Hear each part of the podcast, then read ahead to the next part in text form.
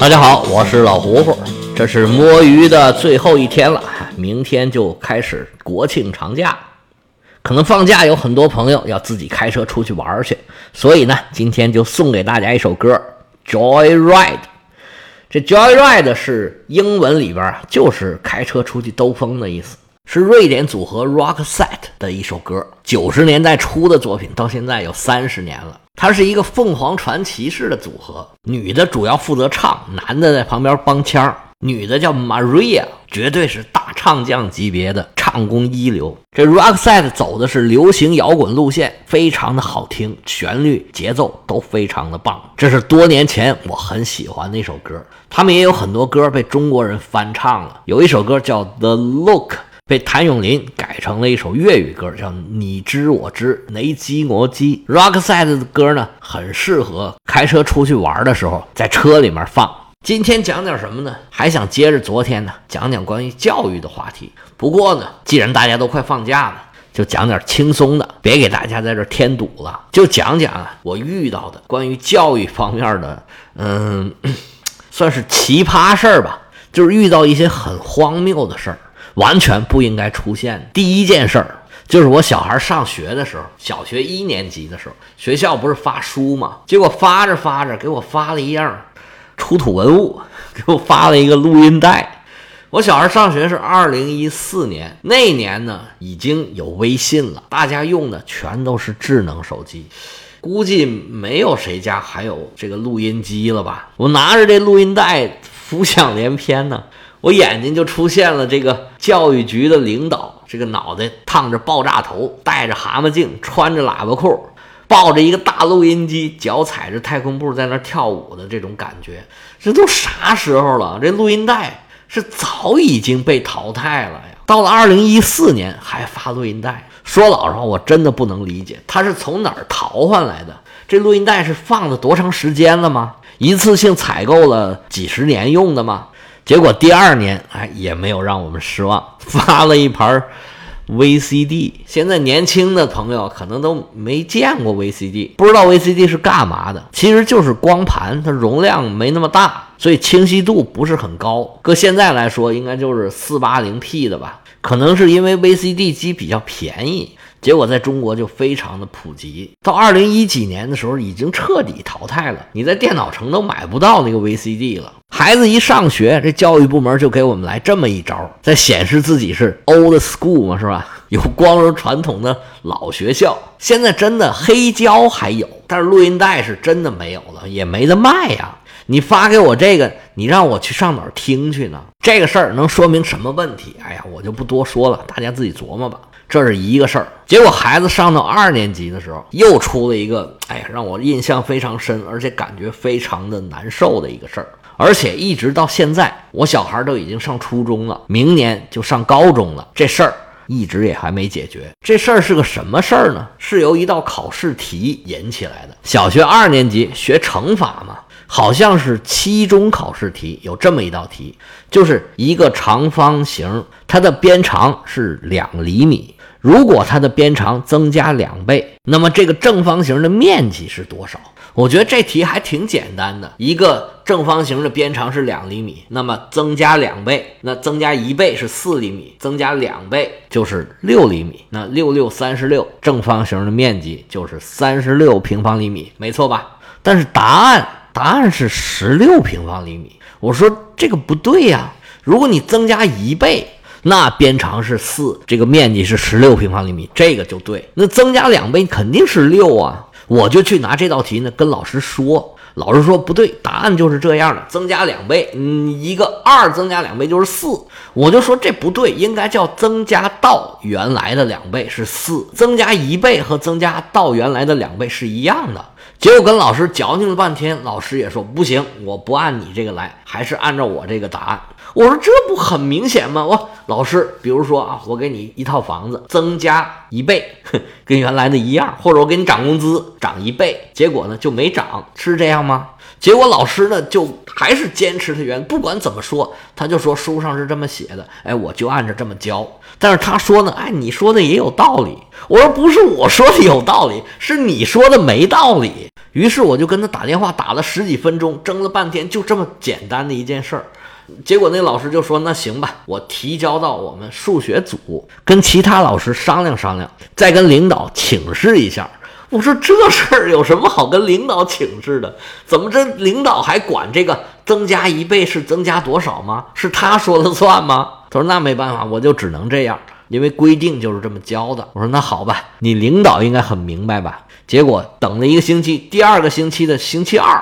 这老师呢跟我反馈说，我们领导已经讨论过了啊，我们数学组讨论完说，呃，还是按原来的来，你这个呢，咱不能采纳啊。我当时就生气了，我这人很较真儿，我后来我就打电话去教育局，教育局也有专门管这个事儿的，我就把这个情况跟他反映了之后啊，他也含糊其辞，没有跟我明确的说到底应该怎么回事儿。他也说回去反映反映，跟领导请示请示。我就哎呀，真的万般无奈，只能在这等了。结果最后他们也仍然觉得他那个题没有问题，是我的问题。这个事儿一直到现在都仍然没有解决。要不然你回去看你的小学的那些练习册什么，有这类的题，它都是这个答案。后来呢，我打听了一位老师，那老师他就说呀，在某一个时段曾经就是要减负嘛。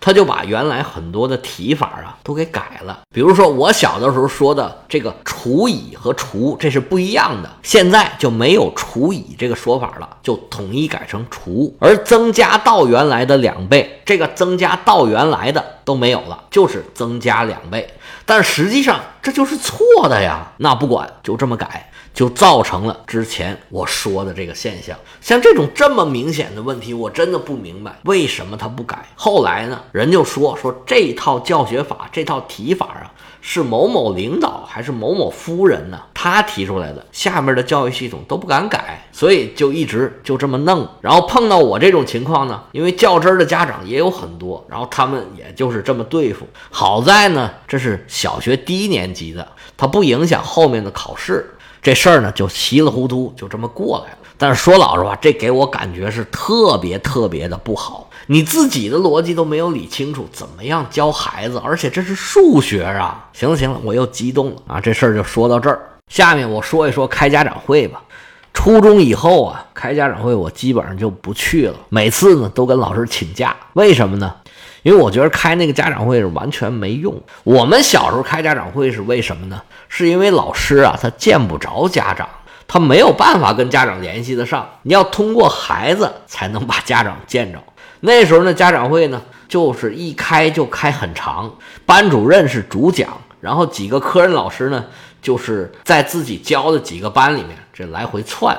而班主任主要讲的内容就是一个一个的点评自己班里这个学生，而对大部分孩子来说，学习不是那么好的，回家有很多都要挨揍。就是家长也不知道孩子在学校什么表现，老师呢要一点一点的告诉他，孩子考的好成绩，家长就很高兴，回去还有奖励。如果考的成绩不行，搁那时候的话呀，就有一个电视剧叫《今夜有暴风雪》。那时候家长会开完了，很多家庭这今夜就有暴风雪了。但是现在完全不一样，老师想联系家长，随时都可以联系，微信、QQ、电话是吧？你十分钟没到校，老师马上电话就打到家长那儿。我们小时候啊，确实有逃学，逃完学家长还不知道的。现在这完全不可能，别说逃学了，孩子在学校上课开小差儿、画画、交头接耳、做小动作。只要老师觉得这孩子什么事儿做的不合适，一个电话就告诉家长。所以真的开家长会的时候呢，其实老师也并没有什么关于自己孩子的事儿要跟你说的。其实平时都已经说完了，无非是这个各科的老师把成绩总结总结啊，说总看你这个孩子这次考的怎么样。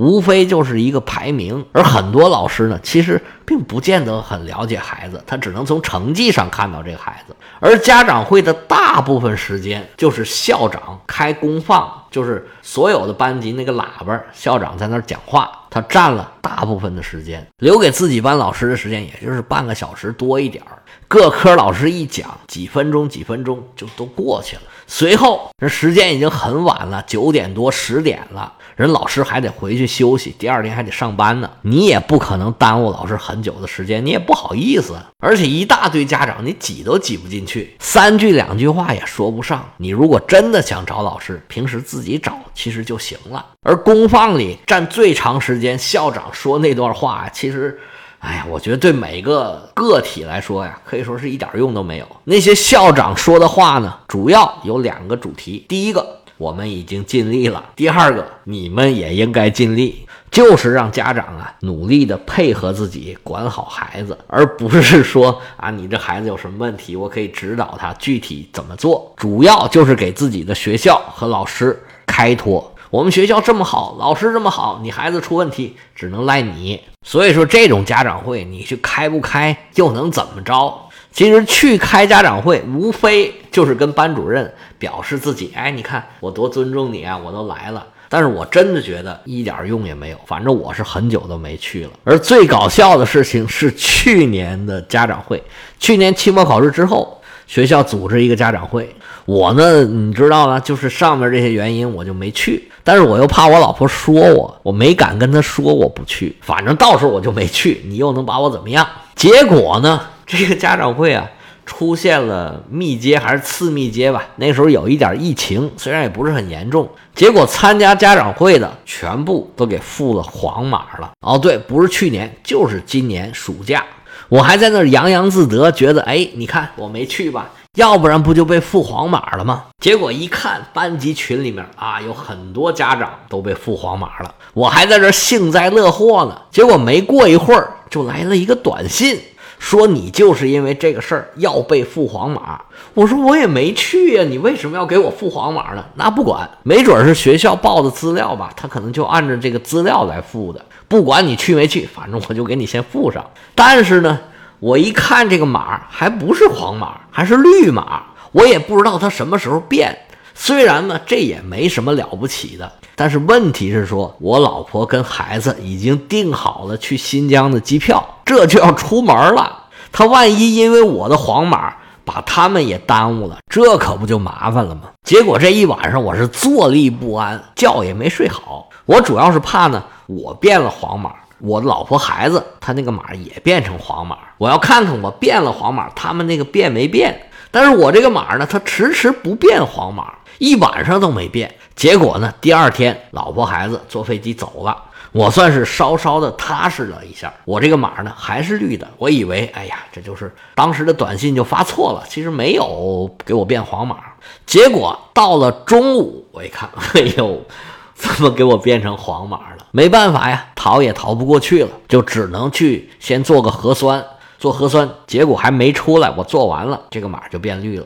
还好没有耽误家里面人出门。这是关于开家长会的一个小插曲儿。反正我现在呀，孩子家长会我基本上就不开了。这初中孩子的家长会啊，他其实就让家长特别的焦虑，让我这种原来不怎么焦虑的家长也变得特别焦虑。所以我打心眼里就不想去参加这个家长会。而在我小孩小学时候。我参加过一次特别不舒服的家长会，这个也是我后面不愿意参加家长会的一个原因。那次家长会呢，说是教育局请的一个专家，说在北方某地区当了十几年小学校长的一个老校长给家长做的讲座。这老校长一上来，嚯，这个气场是很足啊，说话有一种潘长江加上赵本山的老梁故事会的味道，我听着。啊还挺亲切的，那肯定是在我们老家东北当了十几年校长的呀。结果这位大爷越说越离谱，他说：“孩子呀，怎么做作业才最好啊？你们的孩子做作业是不是都拖拖拉拉的？那我传授你们两个小妙招。”上来啊，就说了这两个小妙招。第一个小妙招就是孩子做作业之前呢。你要给他喝杯水，为什么要喝杯水呢？哎，因为我们这个脑子啊，它是有脑电波的啊，这个脑电波它作用起来，才能让孩子很聪明啊，能把事儿想明白。它要导电，那么喝水，水就能导电。第二个小妙招是。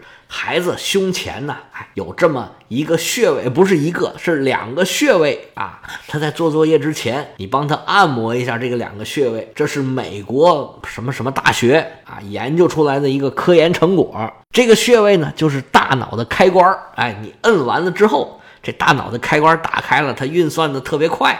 然后你小孩写作业写的就快了。哎呀，听到这儿我实在是听不下去了。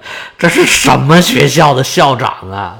你不知道这个水其实是不导电的吗？水是绝缘体呀，因为水里面有杂质，这个杂质导电才导致水能导电的呀。合着你给孩子喝水还得喝矿泉水，不能喝纯净水，对吧？你给孩子喝杯水，他做作业做一半肯定要上厕所呀。这他还能做作业做踏实了吗？这什么校长啊？还有你那两个学位还是美国某个大学的研究出来，大脑的开关怎么着？平常你这大脑都是关上的吗？我说老先生，而且美国大学什么时候承认中医了？这学位这事儿只有咱们中国人才信吧？这老先生不用说，肯定是顺嘴胡说。哎，结果我在教室里面，我就再也坐不住了。当然，他们教室里面也没有空调，特别的热，我就跑到院子里边去了。院子里边已经聚集了一大堆家长了，老师没在那儿，我们都在那儿发牢骚。说老实话呀，我们真觉得这学校做的非常的不合适。你请了一个什么人呢？你拿我们这些家长都当傻子了吗？后来我一打听才知道，这老先生呢是开一个叫所谓的家长学校。实际上是个商业机构，那他到这儿来应该是有招生的目的，但是你就这么能堂而皇之进到这样的学校来？哎，我也不想多深说了，肯定是想了办法的。但是不管他从哪儿想的办法，这肯定都不是个好办法。行了，今天就说这么多了。眼看着国庆要放假了，毕竟啊，国庆七天乐嘛。大家吃的好，玩的开心。我呢，这七天我得多看看书，因为毕竟要重新回去讲罗马史了。这几天关于教育啊，唠唠叨叨讲了一大堆，我估计你也不一定爱听，爱听不爱听的，反正我也讲了。其实我就是看见现在的孩子真的是。